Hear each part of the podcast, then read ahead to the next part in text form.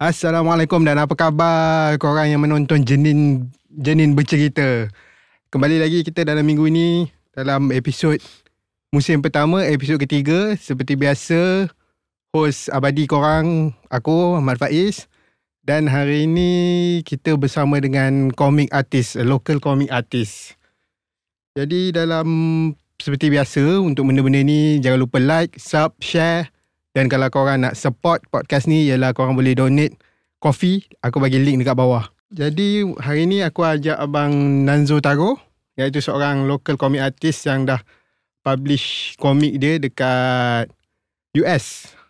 Jadi hmm. kenalkan diri dulu abang Nanzo. Okay. Hai, Assalamualaikum. Uh, nama saya Nanzo. Uh, terima kasih uh, atas uh, menjemput saya untuk datang ke podcast ni. Uh, saya buat sekarang ni tengah uh, buat komik sendiri nama je Andika Nusantara Saga yang dipublishkan di US under publisher bernama Black Science Entertainment. Um, sekarang ni komik tu memang hanya dijual di US, uh, tak ada di Malaysia lagi sebab tak ada distributor bawa ke Malaysia. So apa yang saya buat ialah kalau saya nak jual ke sini, saya memang uh, buat pre-order dekat sini melalui Facebook. Uh, and then daripada jumlah order tu saya akan minta dekat saya punya publisher and dia akan shipkan buku tu ke Malaysia dan saya jual dekat sini lah sendiri. Wow. So sambil tu juga uh, saya pun ada buat uh, full saya ni saya ni juga adalah seorang full time freelance yang more to uh, di uh, development uh, pre-production development punya design.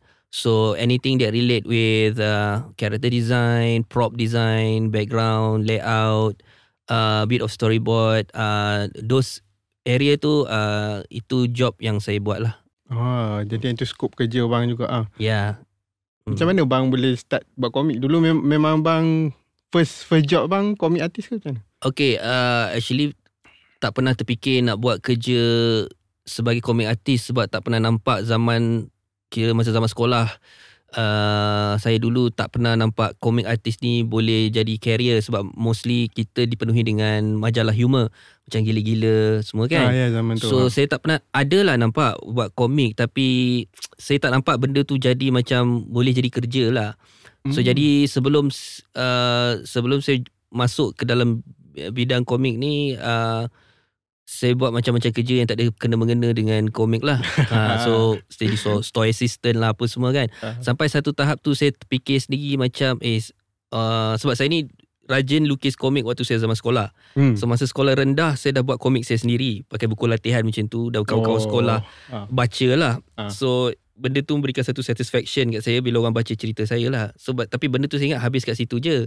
Uh, tak pernah terfikir nak bawa dia jauh. Uh, walaupun saya suka buat komik and then bila lepas dah kerja tu masa tu orang kata umur tengah cari diri sendiri lah macam tak tahu mana hala tuju kan ah, sebab yeah. kerja pun saya buat main ah. band pun ada buat oh, main music pun ada buat so okay. benda macam so masa tu duk fikir-fikir-fikir ada macam terdatang satu ilham ni macam kenapa nak buat benda yang yang bukan you punya uh, betul-betul kata apa passion kan hmm. sebab saya ingat the only thing yang paling passion masa uh, buat satu perkara tu adalah masa buat komik yang skor rendah. Ha. So that even even so walaupun saya masa tu kerja uh, macam orang kata kerja dalam bidang tak ada kena dengan lukis ha. macam main muzik ke apa hmm.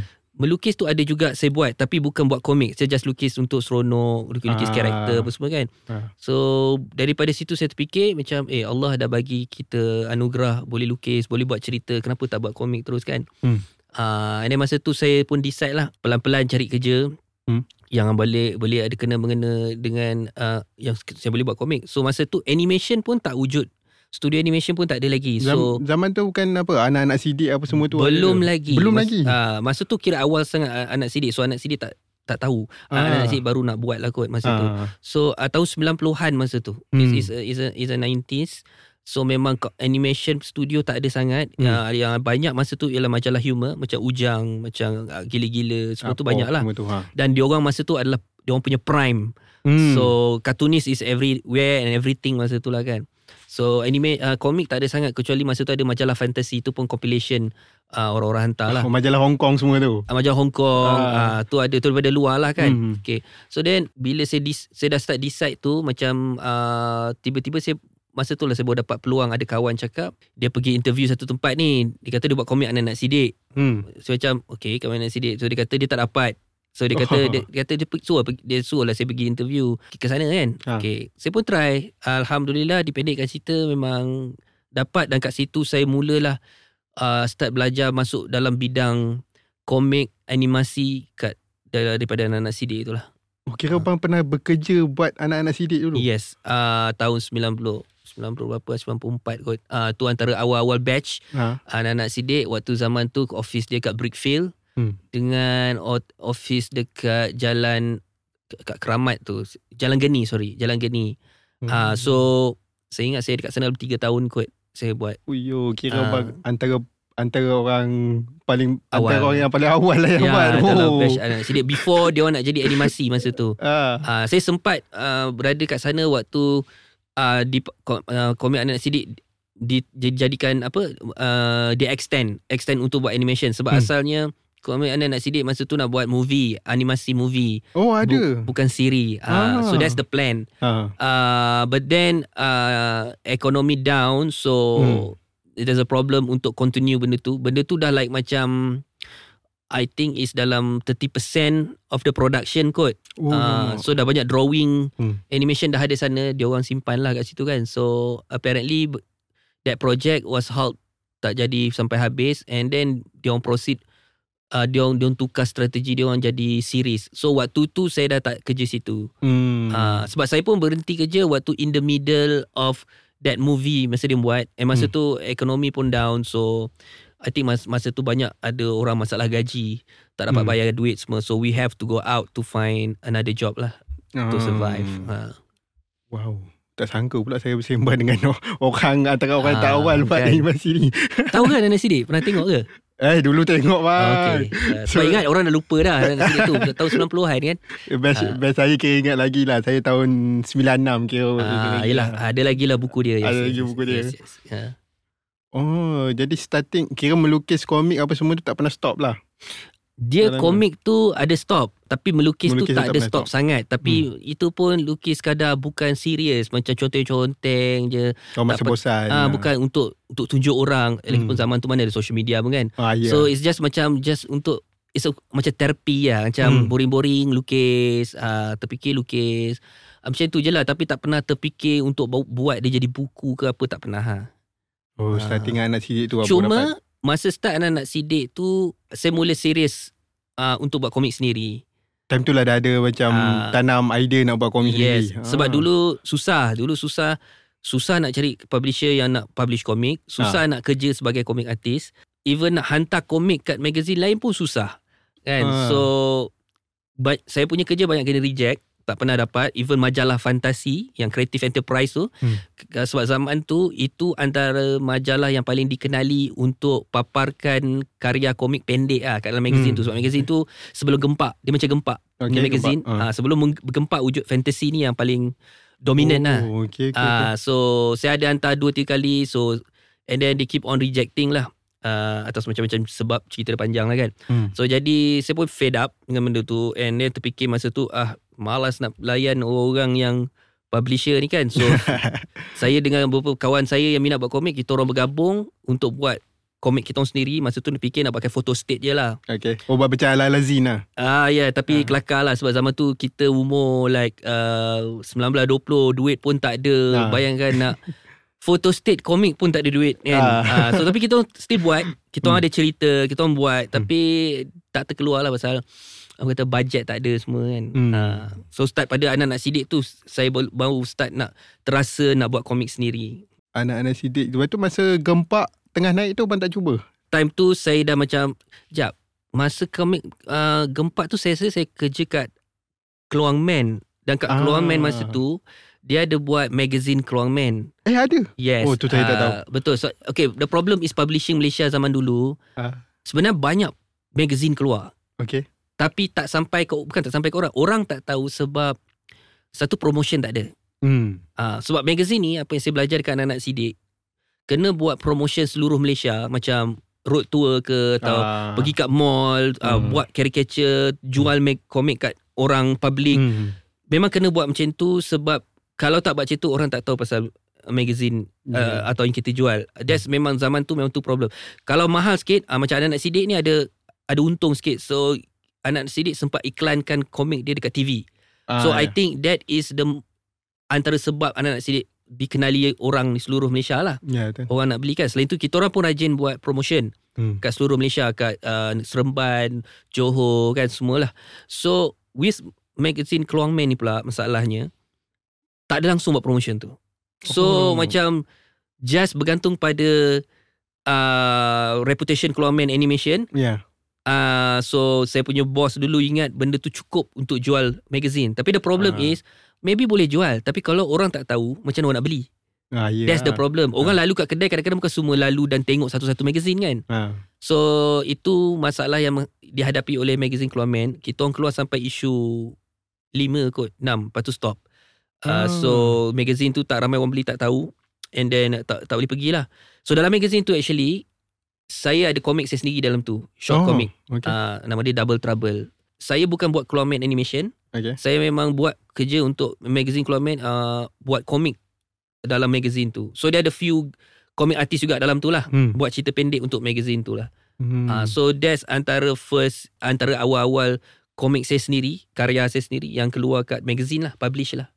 Jam, zaman tu semua ma- magazine mingguan lah. Tak pernah lagi dibuka. Bulanan. Bulanan dulu. Hmm. z- zaman dulu tak mampu orang buat mingguan. ah, zaman dulu bulanan paling popular lah. Ah, Ah, tak mampu lagi orang buat mingguan. Masa tu tak ada lagi lah buku sendiri komik kan. Buku buku komik betul lah. Kompilasi komik ke. Ah, okay, zaman anak sidik adalah zaman komik Hong Kong popular. Okay. Ah, itu memang tengah popular zaman komik Hong Kong. Zaman saya kerja kat Man ialah zaman komik manga di bahasa Malaysia kan. Oh yang cetak orang empat Ya, orang empat dulu. Dia start daripada compilation juga. Ah. Nama dia Kreko kan. Ah ya, cool. And then dia orang buat se- seketul-seketul yang daripada Dragon Ball, Hmm. One Piece, Naruto. Uh, Hmm. baru dia buat seketul-seketul Ah. jadi bahasa Malaysia tu. Hmm. Uh, so dia lar- I think that orang yang buat benda tu saya tak, saya tak ingat nama publisher tu, printer tu whatever. Hmm. So dia saya ingat dia ber, bertahan sampai tahun 2000 tak- 2002, 2003 kot lepas tu senyap. Hmm. Lepas tu dah tak keluar lagi dah. Ke ada lagi keluar? Saya pun tak tahu. Saya dah lama tak pergi kedai. Saya pun tak tahu translate tu sekarang ni pun sebab sekarang ni dah senang nak dapat original punya kopi. And then original Walaupun copy, mana, digital ha, copy pun Digital senang. kopi senang. Ha, ya. yang tu lah tak tengok sangat. Hmm. Tapi yang tu agak timing dia agak tak tepat lah. Tak lah. Timing dia melawal lah juga sebab masa hujan dengan apa tengah naik, time tu Hmm. Hong Kong tengah naik. Ya, Ha, masa Ya. gempa tengah naik, time tu mangga pula ada. Ha. dia dia macam mana pun uh, waktu tu still dominant uh, kita punya local ni is still kartun. Ujang uh, macam gila-gila gila hati ke apa. Hmm. Walaupun komik Hong Kong ada, uh, komik manga ada. Kalau local magazine humor tu paling dominan lah. Hmm. Uh, paling popular. Orang orang local senang terima lah. So cuma bila orang local publisher local nak buat komik susah. Sebab orang Malaysia ni Dah orang terbiasa. kita ni dah terbiasa sangat dengan humor magazine. Ya. And then dia orang dah terbiasa kalau nak beli komik, kau beli komik luar. Komik Hong Kong di bahasa Malaysia kan, komik Hmm. Jepun di bahasa Malaysia kan. So whenever publisher nak buat komik Malaysia, uh, komik kita, dia macam susah sikit. Macam, tak tahulah, macam, dia selalu kalau ada, ada magazine, relax lah apa kan, gempak paling lama sikit lah boleh Yeah. hidup kan. Uh, somehow dia orang tak hidup lama. Hmm. Ah, so saya tak sure is it because of penerimaan orang ataupun mungkin kita tak ada apa ni macam kumpulan kumpulan orang apa komik artis yang boleh deliver cerita macam mana orang luar buat. So saya tak pun tak sure mana satu lah. Hmm, ya. Ha. Kadang-kadang pun macam macam saya pun kadang-kadang skeptical juga. Ya, Ha, faham, faham, faham. Uh, tapi sebenarnya uh, pada hakikatnya uh, memang ada orang boleh buat komik Ya, betul. dengan baik. Hmm. Uh, tapi itulah uh, I think the problem is sampai sekarang pun is kita ni Malaysia ni tak ada roadmap ataupun uh, orang kata apa contoh nak contoh yang nak diikut macam mana nak buat komik secara proper. Macam mana sorry, macam mana nak publish komik secara proper. Kita Yeah. tak ada that roadmap yang properly. Untuk buat komik kartun mungkin ada, tapi masalah sekarang dunia pun dah berbeza, dah tak boleh pakai cara lama dah. Kalau orang buat pun banyak juga orang buat magazine-magazine Hmm. humor sekarang tapi still tak boleh pergi macam dulu. ah, ya. Ah because kita ada teknologi kan. Hmm, sekarang ni dengan webtoon lah apa Ah, semua so- banyak. So benda tu yang kita tak dapat nak navigate secara tepat lagi lah. So masing-masing macam comic artist ke publisher sedang cuba mencari sambil kena nak adapt Hmm. dengan perubahan yang sentiasa berubah sekarang ni. Ya. Uh, dengan ada digital comic ke, dengan ada internet comic, web comic ke apa. Hmm. Uh, sebab permintaan untuk buku tu still ada tapi tak tahu macam mana nak nak Tem- tembus. bukan cara nak tembus, macam mana nak nak marketkan dia. Ah. Ada. Ya. Caranya ada. Physical book tu ada- still boleh ada permintaan. Ya. Cuma cara nak market dengan betul tu yang masih ter, tercari-cari lagi. Hmm. Hmm. Menarik. Okay, bang bang dah nampak segala perubahan lah sebab Yes, ada. yes. Daripada zaman sebelum internet, eh, internet datang, uh, sekarang dah zaman era web komik kan. Hmm. Uh, so ya yeah, banyak perubahan lah. So memang saya boleh nampak publisher dulu yang gagah-gagah dulu terpaksa tunduk sekarang ni. Gempak pun gempak pun sekarang ni anduk-anduk awal kan sekarang ni. Ah, dia pun Hmm. terpaksa ber, dipimpin Hmm. dengan apa entity luar untuk Hmm. terus survive. Ya. Tak boleh dah, tak boleh rasa macam gagah dulu macam macam ni sebab publishing is a really hard business sebenarnya susah. Hmm. Basically orang dapat untung buat buat apa publishing ni it could be like take six months tu paling cepat. One year baru dapat rasa untung. Oh. Sebelum tu is just keluar duit je. Ah. So it's not easy. Uh, publishing. Jadi apa yang membuatkan bang nak cuba publish sendiri bandingan ni? Okay. Kan dah memang time tu dah fed up dah dah mampus lah apa benda ni. Ah. Um, uh, okay, zaman yang macam saya dah, dah menyampah nak hantar ke magazine tu sebab saya memang ada orang kata apa saya punya idea sendiri cerita sendiri kan Okay. uh, and I always so confident with apa yang I bring to the table. Hmm. Uh, so saya selalu anggap orang reject saya tu dia orang tu macam uh, dia orang tak ready for me okay. kan uh, sebab, sebab saya percaya uh, I'm not believe that pasal seorang tak suka Hmm. uh, ber, ber, beribu-ribu beratus ribu manusia takkan suka juga Hmm. sama dia mesti akan ada yang suka so saya nak target orang yang macam tu je Ah. kan? Saya tak nak target orang yang macam oh banyak sangat nak ni nak tu nak ni banyak sangat. Tapi saya nak target orang yang saya rasa memang ada yang orang yang boleh terima benda ni. Ya. uh, kita dicipta bukan semua ada taste sama. Hmm. itu itu saya itu saya percaya. Sebab kalau kita nak ikut trend uh, benda kena macam ni benda macam tu kita, itu dah buang elemen artis tu tau. Itu dah buang elemen uh, what you call that genuinity tu. Hmm. keaslian tu akan akan terjejas. Sebab when you follow market you follow trend oh cerita sekarang nak macam ni cerita sekarang nak macam ninja cerita sekarang nak macam zombie you are not showing your true form uh, of your work your your art. So jadi you akan jadi macam ah sama je. You just being like everyone else. Ya. kan? Uh, so saya baca komik pun kadang-kadang it's not because of the oh sebab cerita dia macam ni cerita tapi sebab kelainan yang dibawa oleh that uh, artis atau berkarya tu. Jadi itu yang saya nak bawa.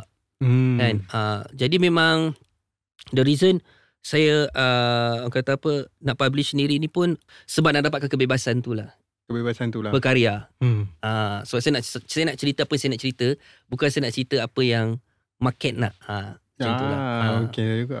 Tapi yang tu tertanya juga macam mana pelukis macam okey kalau gag manga dulu sebab Hmm. Ujang dah apa dah dah bagi platform. So kemungkinan lawak kampus boleh follow saja. Hmm, hmm, hmm. Tapi bila saya fikir macam salah satu komik kegem, pe- pelukis komik kegemaran Malaysia lah Zid lah. Hmm.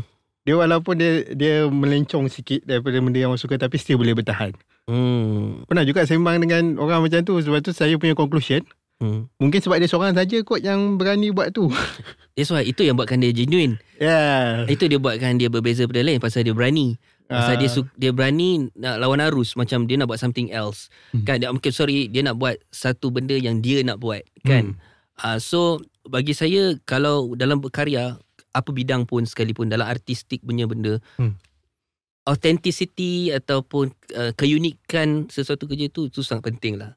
Sebab Yeah. artis ni is very uh, orang kata apa involved dengan kerja dia.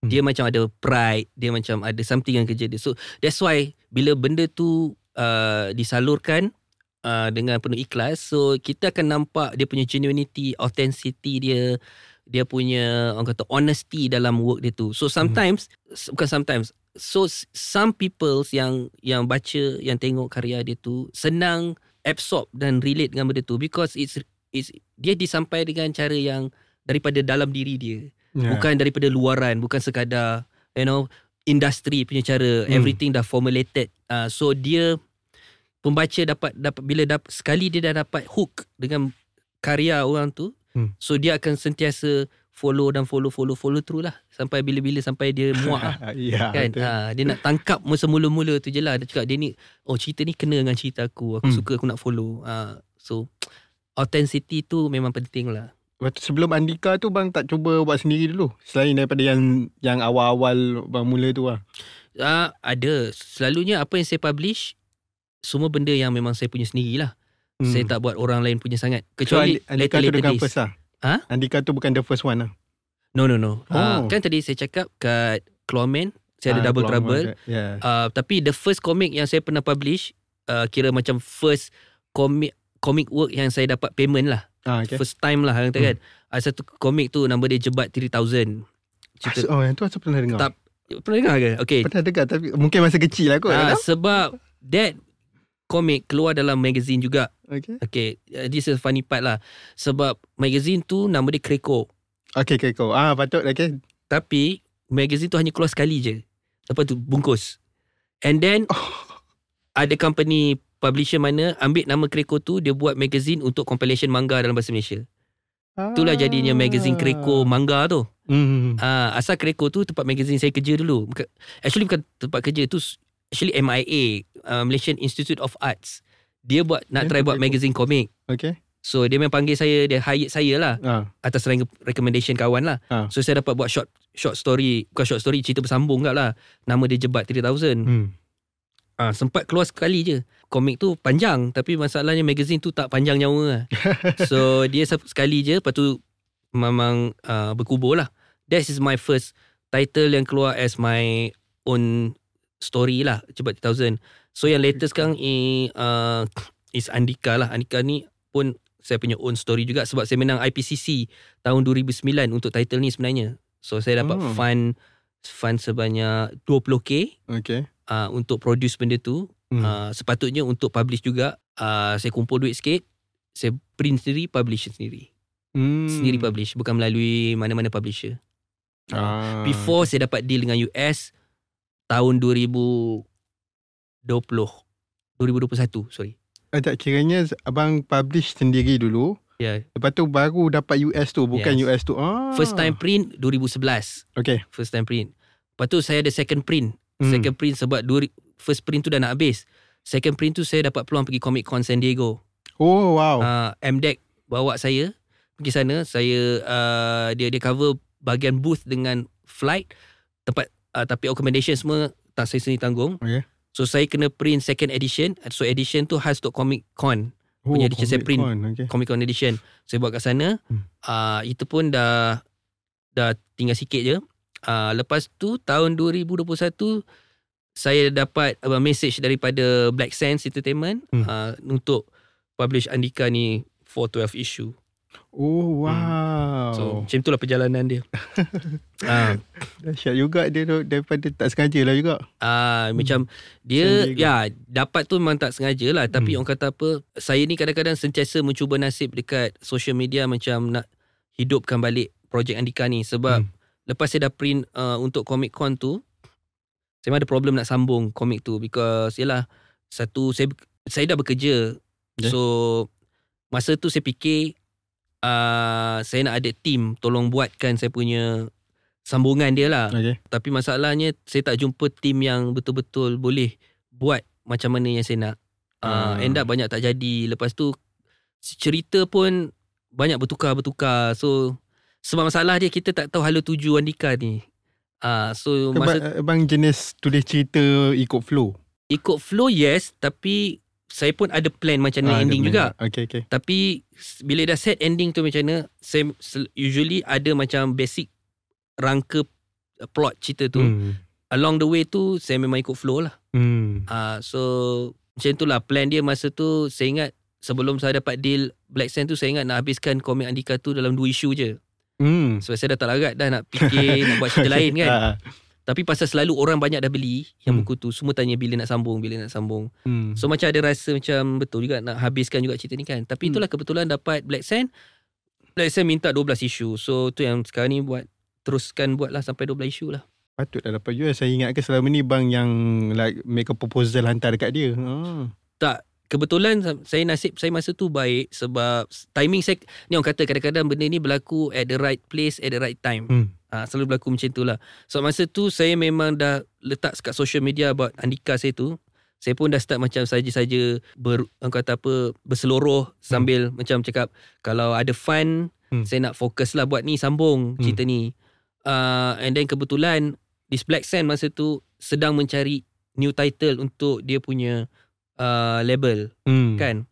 So dia minat dengan saya punya work and then uh, masa tu baru saya meeting dengan dia baru saya propose. Ah. Okay, sebab saya buat proposal dia nak tahu cerita macam mana everything Ha. and then dia suka dia dengar semua everything. And then tu yang dia bagi 12 isu deal lah. So sekarang sampai sekarang lah buat. Hmm. So okey lah juga. So kiranya bang baru sekarang lah jadi freelance. Sebelum ni lompat company-company lah. Ah sebab dalam bidang saya ni, bidang animation ni memang susah nak stay satu tempat. Sebab especially zaman 90-an, always company banyak bungkus. Hmm. Always company ada problem nak bayar gaji kan. Hmm. So memang susah nak stay satu tempat. So, saya tak suka lompat-lompat ni sebenarnya. Ah, Kalau saya nak stay satu tempat dia penat Okay. nak start tempat kerja baru semua everything kan. Ah. Tapi nak buat macam mana? Always tempat saya pergi tu sampai satu ketika tu dia akan ada problem. Hmm. Dia gaji problem semua everything kan. So uh, kata apa uh, memang susah nak stay jadi um, memang terpaksa nak melompat jugalah. Ha, Macam, kerja- macam tu lah dulu bang bang buat the living dulu macam tu lah sebagai artis. yes. Ada ketika saya buat freelance Sambil-sambil tu buat freelance Hmm. Tapi ada satu ketika tu juga Saya 2 tahun full time freelance Sebelum saya full time freelance Sekarang, sekarang lah saya, Hmm. saya, saya full time freelance 2 tahun Hmm. And then Lepas 2 tahun tu Saya kerja balik ah. Saya kerja balik Dalam 7 tahun macam tu And then still Masalah yang sama Company problem uh, Lepas tu Itu masa 2019 lah Ah. Saya last kerja uh, Dan bila umur kita dah macam ni kan Hmm. uh, Satu Nak kerja pun macam Kita boleh Memang kita nak kerja Okay. Tapi orang kata apa Orang nak bayar gaji tu Dia fikir dua tiga kali Sebab kita ni Level dah Senior dan experience Yeah. yeah, yeah. Gaji dah tak sama dengan Hmm. Orang-orang biasa kan So Hmm. of course All the studio Akan cari orang yang lebih Price yang Gaji yang ni Hmm. Dan orang yang masih muda kan I mean When you think about it uh, Masa tu saya dah rasa macam Tak larat nak kerja dengan orang lah Masa tu Hmm. So that's why saya decide Tak apalah full time freelance terus uh, And then you know Try to find a way Work From freelance lah Full time freelance lah Wow. Jadi bang dah bina nama start. Bang kena bina nama semula tak? Hmm? Sebab uh, dulu awal-awal saya ingatkan bang memang daripada bawah. Ya, ya bang Daripada bawah, bawah. dulu. Yes, ha, yes, yes. start kecil-kecil. Lepas tu sekarang ni bang dah somewhat dikenali lah di dekat dalam industri komik tu kan. uh, Okay first of all okay. Kita Malaysia tak ada industri lagi Kita ada movement Okay. Okay Sebab industri komik ni Is is big Macam kita ada industri animation Okay Okay. Animation kita ada industri Sebab Why I said industry is because Kita ada industri Kalau kita ada Studio proper Atau tempat kerja proper Untuk bayar gaji Ah. And then orang kata apa And then kerja pun macam quite Orang kata apa uh, You can say I'm not saying stable Tapi macam Boleh hidup lah Okay Hmm. Ada And then And then there's a permintaan yeah. dalam industri tu kena ada Ah. permintaan. Okay, okay, okay, faham. Komik ni Dia Dia macam ada permintaan Tapi macam Permintaan dia very Sama-sama Yeah. Ah, So Orang dalam movement komik tu Sekarang ni terpaksa berusaha Untuk mencari That permintaan So dia kena create Kira macam They have to find a way To create a market For comic ah, Macam tu lah Hmm. Macam animation sekarang Kita dah ada successful Macam-macam Yeah. Bobo Boys and everything kan Hmm. Ah, So that's industry So Malaysia ni more tu ada movement Movement lagi Belum ada industri lagi Ah. Ah, okay, okay, okay, Hmm. okay. So kira sekarang ni bang pun hmm, tak adalah cerita nama sebab tak ada tak ada Ya. apa tak ada apa nak di dijijak. Mungkin nama saya hanya dikenali dengan orang-orang yang dalam yang kenal dalam industri saya. hmm. Hmm. Macam saya pernah kerja dengan animation, yeah. saya still aktif buat komik. So Hmm. orang-orang yang biasa dalam dunia tu Hmm. mungkin kenal lah tapi macam orang luar, pembeli ke apa semua mungkin tak semua kenal. Especially orang muda. Yeah. Orang dulu zaman-zaman kalau umur umur macam saya mungkin ada yang kenal lah tapi hmm. orang muda mungkin macam awak lah. Yeah. Awak pun baru kenal saya kan. Ah. Ah so yalah uh, memang belum lagi level oh dikenali sangat lah. Ah. Ha. Tapi okay lah sebab apa saya minat pun sebab Andika lah. Andika ialah salah satu komik yang bagi saya lah yang berani untuk tak ikut flow. Okay. Maksud saya tak ikut flow ialah macam dulu saya dah fed up dah dengan komik Malaysia sebenarnya. Kom- Komik Malaysia maksud awak tu komik macam mana? komik Malaysia yang maksud saya dulu sama ada dia akan lawak, dia tak ada saya tak ada masalah Hmm. dengan cerita lawak. Tak pun komik dia akan terlalu baik. Maksudnya komik dia kalau tunjuk budak budak lah macam dulu saya sekolah menengah selalu duduk tengah up uh, misi A. Okay. Ah ni ni bukan aku dis dis misi. Okay, faham, faham. faham. ah jadi macam memanglah sebab dia mana selalu komik-komik macam tu lah yang baik-baik yang okey kita dapat A, okey kita jadi Hmm. astronaut. Jadi bila saya jumpa pertama kali saya jumpa Daya. Hmm, hmm, hmm, hmm. Time tu lah macam oh okey. Komik Malaysia ni berani juga nak buat benda besar. Hmm, Uh, yang bukan hanya huha-huha lawak-lawak. hmm. Lepas tu saya jumpa Taubat Sitanggang. Hmm. Taubat Sitanggang memang bagi saya best sebab dia find the balance. Yep. Between yang baik-baik dan yang agak serius. Hmm, hmm. Lepas tu time tu jumpa Andika juga. Hmm. Ah, yang tu yang macam okey lah. Yelah macam kes macam kes uh, cerita-cerita baik-baik ni sebab kita pun kena tengok mungkin buku tu market dia kat budak sekolah kot. Hmm, So ya. bila market dia budak sekolah memang dia orang kena ada satu guideline hmm. yang dia orang tak boleh go lebih pada tu kan. Uh, so macam cerita-cerita macam uh, saya mencerita ataupun Dayak ke apa that probably more to uh, cerita yang daripada remaja ke adult ah, punya market ya. kan. Uh, so I think it's a good thing juga sebenarnya ada macam style baik-baik, ada style Hmm. macam ni. Cuma masalah tu je lah. Kebanyakan orang kat sini kita nak save um, kita terpaksa buat cerita macam baik-baik lah sebab Ya. sebab kita tahu uh, market dekat budak sekolah mungkin lebih terjamin Hmm. kan daripada kita market kat luar kita tak tahu apa taste diorang ni kan. Hmm. Uh, so macam komik macam Dayak, macam Andika, macam uh, Tanggang tu is antara antara karya yang macam boleh dikatakan test market. Ah, Ah, macam okey, kita okey, nak tahu Malaysia boleh tak, boleh tak terima benda ni kan. Hmm. Actually bagi saya boleh je terima. Hmm. Tapi kita ada satu masalah ialah promotion hmm. uh, ataupun pendedahan hmm. kan. Uh, bila pendedahan kurang, tak ramai orang tahu macam mana orang nak decide to buy, to buy. Hmm. Uh, so they have to let them have, benda tu kena title tu semua kena di dicanangkan lah Ya. melalui social media ke mengapa sebab sekarang kita pun bukan pakai TV je. Ya betul. Dulu pakai iklan kan. So Hmm. sekarang ada social media. Kalau kita ada that proper advertisement, proper com, uh, apa promotion, insyaallah semua that title boleh dijual tak ada masalah. Hmm, ya dah. Tapi kebanyakannya itulah indie title lah kebanyakannya. Ya ya ya. ya. Indie title. Sebab macam Ujang semua tu sebab diorang dah memang establish daripada tahun 70-an. Okey bukan Ujang lah gila-gila. Gila-gila. ya. Gila-gila yang start buat benda tu. Bila Ujang masuk tu Ujang macam sambung je. Hmm. And then bila dia lepas tu dia bawa something baru, nafas baru untuk humor. Hmm. So dia orang tak perlu kerja keras untuk buat promotion sangat. Hmm. Tapi saya rasa dia orang pun rajin buat Ah, dia orang promotion kat luar. Betul betul. Kan? Hmm. So benda tu membantu dia orang untuk grow lah. Kalau event komik apa semua tu mesti nampak dia Ah, orang. that, yes. that's that's what make them them grow. Itu yang Hmm. buat dia orang laku. And then masa tu competition pun tak banyak. It's dia orang je. Hmm. Hmm. So memang time dia orang memang sangat terbaik lah untuk berkembang lah. Uh, so komik ni memang struggle daripada dulu lagi. Malaysian punya komik scene memang always struggle daripada dulu. Ma- masih tercari-cari lagi. masih tercari-cari. Ah, itulah. Nanti kalau kau uh, kalau bang fikirlah untuk orang yang baru nak start umur-umur bayi saya baru nak start apa yang macam the right way Oh, untuk bang berikan.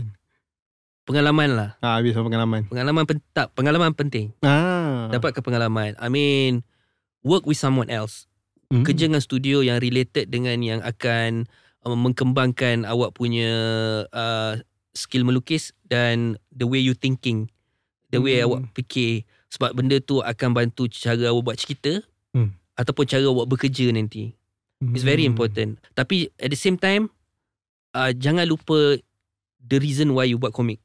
Apa yang buat komik. So, di, ini saya share experience saya eh. Ah okay. Saya ni dulu banyak kerja dalam dalam studio industri lah macam animasi Ah. kan. Uh, ataupun even komik anak nak sidik pun lah. So it's consider, it's not industry tapi pasal dia Besar. consider industri sebab kat ini kat komik anak nak sidik ni saya ada buat animation, animation juga. Okay. Ada belajar animation juga. So bila kita kerja dengan industri ni dia ada dia punya rules. Ah, dia ada macam dia punya formula. Hmm. Kau kena buat macam ni untuk untuk berjaya. Kau kena buat macam ni untuk orang suka. Kau kena buat macam ni. Hmm. So saya dah banyak benda tu adapt dalam kerja saya. So bila saya nak buat komik sendiri, saya ada problem sikit masa tu sebab saya dah macam dah lupa apa sebab saya suka buat komik ni. Adakah saya nak buat Ah. komik ni sebab apa orang nak? Ah. So bila saya cuba buat macam tu, dia rasa macam tak puas. Dia rasa macam ada something tak kena. Hmm. Saya boleh buat. Saya boleh buat apa orang nak buat. Okay. Ha, tapi it feels like macam kenapa aku rasa macam aku bekerja. It doesn't feel that passion. yeah. kan Hmm. so saya takes a few years jugalah step back kan fikir balik macam mana apa yang buat saya suka apa yang saya buat ni balik saya try balik cari dalam diri saya tu and then alhamdulillah saya dapat berjaya jugalah cari and then kita kena stickkan benda tu sentiasa ada. Kita guna pengalaman yang kita ada tu Hmm. macam mana kita bekerja dengan orang macam mana dealing dengan orang. Hmm. at the same time try kekalkan passion awak tu. Sebab benda tu yang saya cakap daripada awal tadi authenticity tu pada kerja awak. Dekat situlah Ya. barulah saya rasa masa saya buat benda tu baru saya rasa ah baru ada macam satisfaction sikit. Macam saya tak perlu risau orang tak suka kan? Ah so jadi saya rasa macam ah ni adalah kerja saya sendiri. So Hmm. ya lah benda tu penting lah ah, untuk ada passion sendiri tu Ya, passion sendiri. Lepas tu bila dah dah kukuh passion tu baru fikir on the macam mana nak dapat orang orang yang suka komik aku. Time tu That's the next eh. step. That's the next step. Ah, yes, itu memang itu memang kena tahu macam mana nak buat, macam Hmm. nak approach orang. Hmm. Ah, that was the next step. Lama-lama. Jadi kira total bang dah berapa lama dekat dalam quote on quote ha. Oh lah, hmm, lama jugalah. Betul-betul serius daripada anak-anak sidik tu lah. Anak-anak cilik tu. Ah, anak-anak sidik tu serius lah tahun 94. Ah, 94. Tapi lepas tu ada satu ketika tu saya stop kejap, saya concentrate animation sebab masa tu cita-cita saya masa tu saya tak rasa buat komik ni boleh pergi jauh. Oh, okay. Saya nak buat animation studio. Hmm. Saya dah terasa nak buat animation studio. Uh, and then lepas tu sampai satu level tu saya fikir macam uh, animation ni susah. I mean uh, bukan susah macam dia ada banyak bermain dengan financial semua everything kan. Hmm. So saya rasa oh ni jauh ni bukan bidang saya ni kan. Hmm. Uh, so jadi saya macam back off, saya tak nak buat animation. And then masa tu saya tercari-cari nak buat apa. Uh, and then tiba-tiba dapat peluang Andika ni. And then sambil saya dapat sambung buat komik ni, sambil tu saya belajar lah. Saya asah balik macam mana du- dunia, macam mana nak navigate Hmm. buat komik dengan industri sekarang ni. Dengan bukan industri, suasana sekarang ni. Hmm, ya. Kan, dengan social media, dengan teknologi internet. Hmm. Kan, uh, macam mana nak kasih orang beli buku kita dalam bentuk fizikal. Hmm. Ah so semenjak tu saya macam lagi concentrate ke arah tu lah. Macam tak harap Andika berjaya tapi dah dapat 12 issue tu okey lah juga. Berjaya daripada segi dapat deal tu okey lah. Tapi berjaya daripada segi komik artis tu belum lagi. Oh, dah. Bagi saya untuk komik artis punya perspektif, dia consider berjaya kalau komik dia jadi uh, apa fenomena. uh, bukan fenomena apa laris uh, ni bestseller Ah, bestseller. Ya. uh, jadi bestseller and then dia boleh hidup dengan hanya duit komik dia saja Ah, uh, and then and then of course seluruh orang suka Hmm. seluruh dunia, seluruh dunia atau hampir seluruh orang dunia suka uh, tu consider berjaya lah uh, selagi tu tak sampai level tu banyak benda nak kena daki ya. Hmm, ya, ya. Ha, banyak lagi nak kena daki. Tapi sebenarnya susah sebab kita bagi saya lah orang masih berfikir komik adalah budak. Uh, jadi yang tu lah. Bukan nak salah sebab ada je yang mereka memang target untuk budak tak apa tak kisah tapi macam sepatutnya dia boleh lah consider komik as a real literature lah bagi saya. Hmm. Yelah, I mean, uh, saya faham. Uh, benda tu memang sentiasa berlaku daripada zaman saya. Hmm. Uh, in fact, I think zaman sekarang pun dah start. Uh, I mean, zaman sekarang pun masih ada lagi orang macam tu. Hmm. Ni sebab pasal, orang kata apa, macam uh, kita kat sini dah biasa tengok kalau komik saja memang untuk budak-budak sekolah. Hmm. Kan?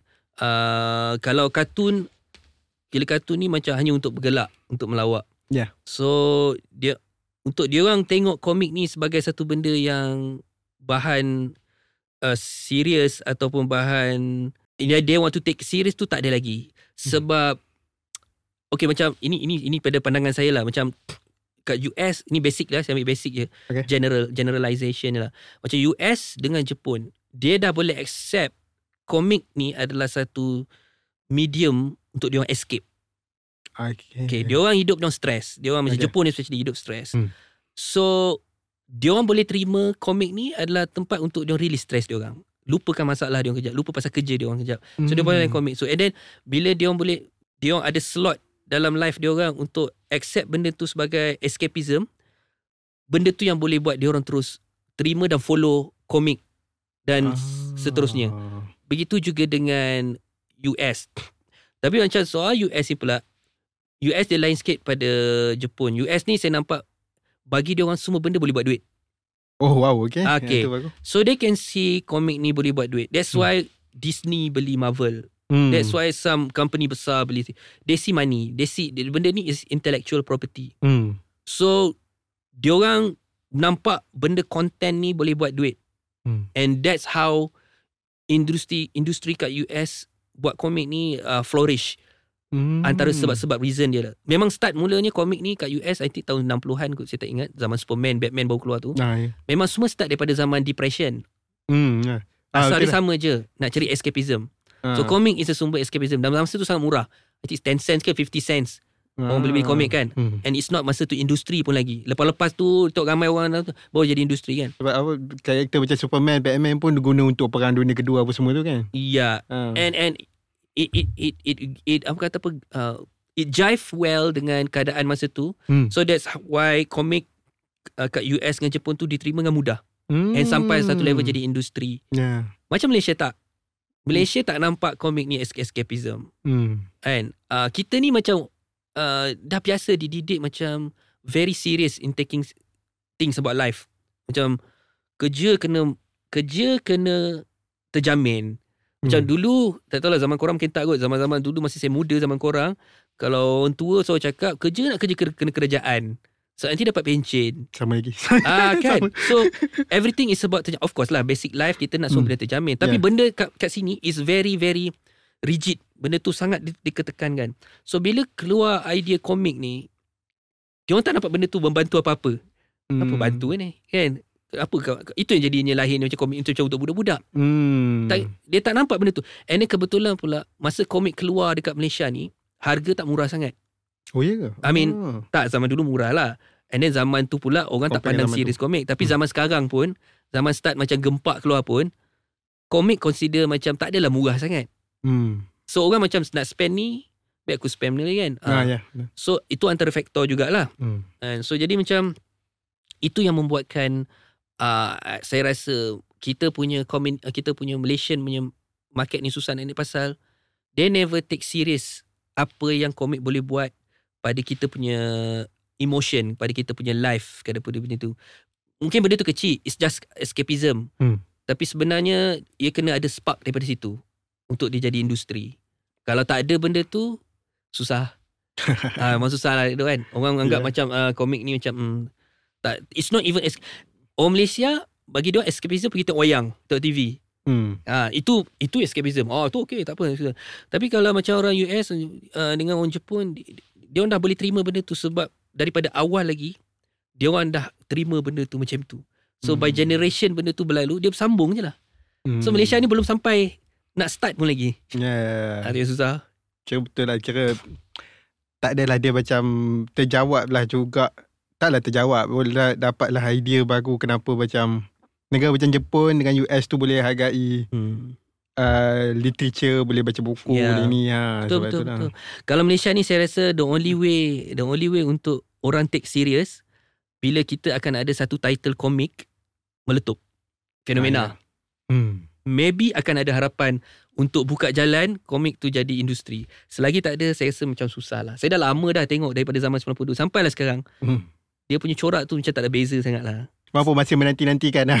Macam tak nampak. Tak ada Ya, tak nampak. tak ada macam tak ada faktor yang akan nampakkan kita ni ada industri. Saya rasa the only way untuk industri lah ki- kita akan jumpa satu karya komik atau artis yang memang boleh buat satu kerja yang memang fenomena meletup sampai kita boleh terima, orang overseas boleh terima, ah maybe barulah Baru orang nak pandang komik kot. ha, macam tu lah kot. Ha. Dia memang pernah nampak lah the real real living dekat dalam US dengan Jepun. Macam Sebab mana? ada Hmm. ada pernah dengar uh, ada pernah dengar orang cerita yang dekat Jepun sebenarnya komik ni harga murah dan ah saya pernah tengok documentation dekat YouTube pasal Hmm. Jump. Hmm. Cara dia nak bagi orang beli komik ialah gunakan kertas recycle dalam majalah Sampai dia. sekarang. Sampai sekarang. Yes, dia pakai Sam- recycle sampai sekarang. Ha, dia kata macam letak-letak lepas tu katakan time tu dekat tengah train kan. Hmm. Macam baca boleh letak Buang. saja. Sebab Ya. benda tu singgit dua macam tu je. Exactly. Uh, Ah. Actually benda tu sebenarnya bertindak sebagai macam orang kata apa katalog. Okay, telok. Ah, so orang boleh baca, orang boleh tahu cerita. So bila orang dah start hook dengan satu title dalam majalah jam tu, sambutan ramai, baru dia akan buat ketul-ketul title. Ah. That's how they they do the comic. Itu cara Jepun lah. Share je pun. Ah, cara Jepun buat macam tu. Itu dah cara dia buat daripada awal. It works and dia buat sampai sekarang lah. Even sampai sekarang masih lagi dia pakai recycle paper, warna merah, warna ha, hijau. Betul. Kan? Ah, tapi orang dah terima, orang dah faham. Hmm. So dia tak fikir macam oh, apa ni kualiti tak bagus. Ah, yes. Dia orang dah terima benda tu sebab daripada kecil dia orang dah nampak benda tu memang macam tu. So dia orang faham. So dia boleh terima. Macam dia anggap benda tu macam surat khabar je. Ah. Kan? Macam nak tahu cerita kan. Hmm. Ha, kita belum lagi. Kita tak ada jadi macam tu. Yelah, kita Ha, kalau kita kalau ni- buat macam tu memang kenapa kita memilih. macam ni? Ya, Ha, yes. Kita memilih. Kenapa nak keluar komik mesti macam ni kan? Ha, mesti nak macam ni, macam ni kan? Ha, ha, kita kita kita punya pembesar apa kata apa? Kita punya grow tu tak sama macam US dengan Japan. So itulah. Tak tahu mana buat kat Malaysia ni macam pening pening tak? ah? Ha. Tiga kalau fikir pun. Ha. Tapi US dia by issue kan? Macam bang U- punya pun issue. US by issue uh, yeah and then um diorang diorang macam very uh, pandai naikkan karakter tu Ha, ya. macam Spider-Man, Batman, Superman. Hmm. This is the three dominant karakter yang mengembangkan dunia komik kat US lah. Oh, tiga tu. Ha, Ah itu yang mengembangkan lah. Banyak lagi sebelum tu Conan ke apa semua kan tapi itu tiga paling yang menjadikan di industri lah. Hmm. Ha. Malaysia memang tak payah lagi lah tapi tak tahu lah. Tak tahulah dia itulah saya rasa macam miracle lah kalau jadi. uh, saya nak tahulah juga macam mana dia punya roadmap kalau menjadi. Hmm. Uh, because semua orang akan refer kat situ nanti. Oh, iyalah. Sekarang ni masih tercari-cari lagi lah. Hmm. Dia tu memang, memang tak nak cuba translatekan Andika dekat dalam BM ke? Ada. Ada juga? Uh, saya memang, memang daripada awal lagi masa saya buat Andika ni saya memang plan akan nak buat dalam bahasa Malaysia uh, dan juga bahasa France dan Oh, Japan France. Oh. kalau dapat peluang lah. Hmm. Uh, tapi itulah tengok macam mana saya punya peluang lah. Hmm. Kalau ada memang saya nak buat. So bagi saya rugi kalau buat dia dalam bahasa English saja. Dan saya nak bagi semua orang tahu. So saya yakin mungkin ada antara orang-orang kat negara lain yang suka benda ni, nak Hmm. tahu. Hmm. Uh, saya confident benda tu ada. Okey juga. Masa saya baca Andika pun mantra dalam BM tu best juga. Oh, Dia- ya, ya, sebab- ya. sebab baca baca English kan. Ah. Lepas tu bila bahasa Malaysia digunakan sebagai mantra ataupun digunakan macam jadi macam bahasa klasik. Kita Yeah. baca tu macam, oi istimewa gila bahasa Yeah. aku. Ha. Sebab saya, saya rasa walaupun saya buat cerita tu dalam bahasa English sebab market dia orang English. yeah. So bila saya fikir okay audience saya English. So takkan semua benda saya nak English kan kan. Cerita ni Hmm. kan berlatar belakang ke kita. Hmm. So ada setempat tu saya nak kekalkan autentik bahasa kita. Hmm. So itu sebab saya, saya selamba je masa dia baca mantra tu dalam bahasa kita. ah. Ah. sebab nak nampak bagi bagi dia orang baca ni ni bahasa apa ni? ah. Kan? betul, so saya bagilah translation sekali kat bawah tapi but saya nak ada biar dia feel macam ada ancient feel sikit kan. Hmm. Ah, so so bila bahasa Malaysia pula nanti mungkin mungkin saya akan banyak pakai bahasa klasik untuk rasa dia ancient. ha. tapi kalau kat bahasa English susah sikit. So bahasa English saya buat sekadar yang boleh tapi macam mantra tu magical sikit kan. Ah, Itu kita bagi unik sikit lah Hmm. words dia orang lah. Ha. Tu tu. Tu memang saya saja buat untuk bagi dia orang faham bahasa kita lah. dia orang sendiri cari apa makna dia kan. betul. Kan asyik kita bahasa bahasa dia orang je. Bang lepas ni plan dengan buat Andika full time lah.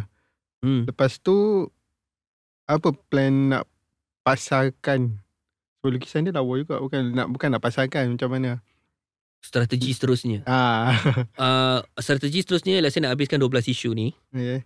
Uh, and then kalau boleh saya nak dapatkan jadi BM version. Okay. And then lepas BM version tu kalau saya dapat language lain macam France ataupun Jepun, saya pun nak opportunity tu juga. Tapi dalam in between that, kita tengok Andika ni kalau boleh pergi ke animation. Hmm. Kalau boleh, kita tengok macam mana. Bagus juga kalau jadi animation series. Uh, and then mungkin kalau ada jugalah nak fikir nak buat macam uh, apa kata game Game. kalau boleh kan. So basically macam ni lah saya nak kembangkan IP Andika Andika, ni lah. Ah. Uh, saya tak nak jadi komik saja sebab the reason saya buat komik Andika is not just because saya nak buat komik. Sahaja. Hmm. Sebab saya nak kembangkan IP ni, saya nak bagi macam apa yang saya buat ni berbaloi. Hmm. Bukan sekadar komik saja. Saya tahu benda tu boleh pergi macam-macam tempat. Hmm. And uh, and make a revenue, can can can make money semua kan. So saya belajar benda tu masa saya buat animation semua kan. Hmm. So jadi saya nak jadikan IP ni besar. Saya cuba cara jadi selepas 12 isu ni habis, saya nak cuba kembangkanlah IP ni. And then pada masa yang sama, saya ada satu dua title yang mungkin nak release lah juga. Uh, tapi mungkin it's not gonna be fully saya yang buat. Tapi saya Hmm. more to manage. Maybe the design tu saya buat, the direction tu mungkin saya buat. Tapi the the whole the whole production saya takkan involve kot. Saya Oh, monitor je kot. Monitor je. Uh, uh, that's probably mungkin bukan untuk komik, mungkin untuk animation. Oh, semua tak saya, saya pun tak pasti lagi tengok macam mana. And then mungkin lepas ni, even sebab Andika ni sepatutnya, uh, kalau ikut proposal saya dengan publisher saya, sebenarnya dia akan ada, orang kata apa, title sampingan tau. Sebab ni universe, Neo Santara Saga. Okay. So Andika ni one of it. So nanti Ah. mungkin akan ada title uh, Hang Tuah, title Hang Jebat, title, there's a few titles. Oi, nice. So dia akan jadi satu universe lah hmm. kalau jadi benda tu pun saya mungkin akan fokus on buat story saja. Hmm. Saya akan cari artis kot untuk buat. Hmm. Kalau saya ada fund lah apa semua, saya akan upah artis untuk buat. Saya saya tak larat dah nak buat dunia sekarang ni, saya nak buat benda lain pula. okay, kan? okay, okay. Uh, so itu antara plan saya jugalah. Uh, and then tapi kalau dari segi personal, work personal saya, mungkin lepas Andika ni saya nak more concentrate buat art yang saya nak buat. Uh, Hmm. Mungkin bukan komik. Oh. It's more like art. Komik mungkin ada, short komik mungkin. Tapi lepas tu saya mau nak buat macam saya punya apa yang saya nak lukis. Kena buat macam yang mangaka mangaka Slam Dunk tu buat dia punya solo exhibition mangaka Slam Dunk dengan saya apa saya Berserk saya open for that opportunity. Kalau Hmm. ada saya boleh buat exhibition, saya akan buat. So saya agak open lah untuk whatever comes lah. Tapi memang for sure saya rasa saya dah sampai satu level saya penat buat komik. ah, saya dah penat uh, you know nak buat sampai 12 isu, 6 isu, you know, fikir story, nak lukis. Hmm. So saya rasa saya dah level penat. So saya ingat saya macam kalau saya nak buat pun tapi saya story sentiasa ada. hmm. Story tu saya tak boleh nak berhenti. so kalau saya ada fun, saya ada grant ke apa, saya mungkin akan set team for certain titles. Uh, mungkin ni untuk komik, mungkin untuk animation. Mungkin itu cara saya bekerja lah. hmm. Uh, kalau saya buat komik pun kemungkinan saya tak lukis. Tapi saya akan buat story. Mungkin buat design sikit. Tapi yang melukisnya, yang akan buat komiknya mungkin is a new breed of people lah. Hmm. Uh, saya bagi chance lah Hmm. untuk dia orang buat kan. Uh, and then um, kalau dari segi personal macam saya cakap tadi, saya nak buat mungkin art book saya sendiri kot. artbook nice Uh, sebab saya ni jenis suka buat world building tau. hmm. Uh, so saya nak buat benda yang macam melankoli, macam things like that lah. Saya nak cerita pun susah. Saya tak, tak, tak ada contoh kan macam mana lukisan yang saya nak buat. uh, tapi bukanlah macam artistic fine art. It's still Ah.